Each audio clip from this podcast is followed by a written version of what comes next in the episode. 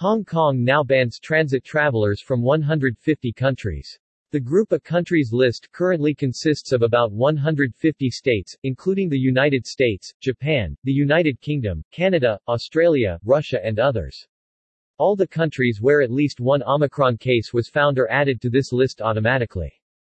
A spokesperson for the Hong Kong Airport Authority said that airline passengers traveling from countries with the high risk of the COVID-19 virus spread will not be allowed to transfer or transit via the Hong Kong International Airport from January 16 to February 15, 2022.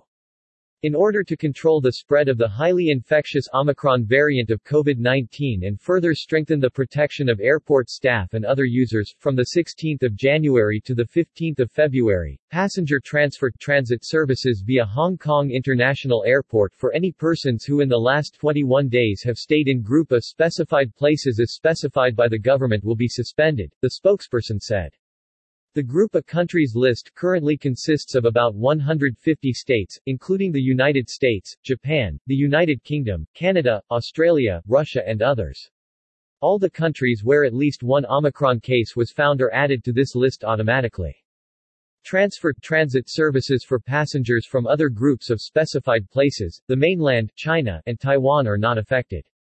The above measure will be reviewed according to the latest pandemic situation, the spokesperson added. Hong Kong currently faces the threat of the fifth coronavirus infection wave associated with the Omicron strain spread. Sports, cultural and entertainment facilities were closed for a fortnight since January 7 as instructed by authorities.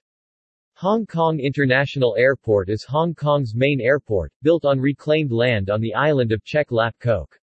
The airport is also referred to as Chek Lap Kok International Airport or Chek Lap Kok Airport, to distinguish it from its predecessor, the former Kai Airport.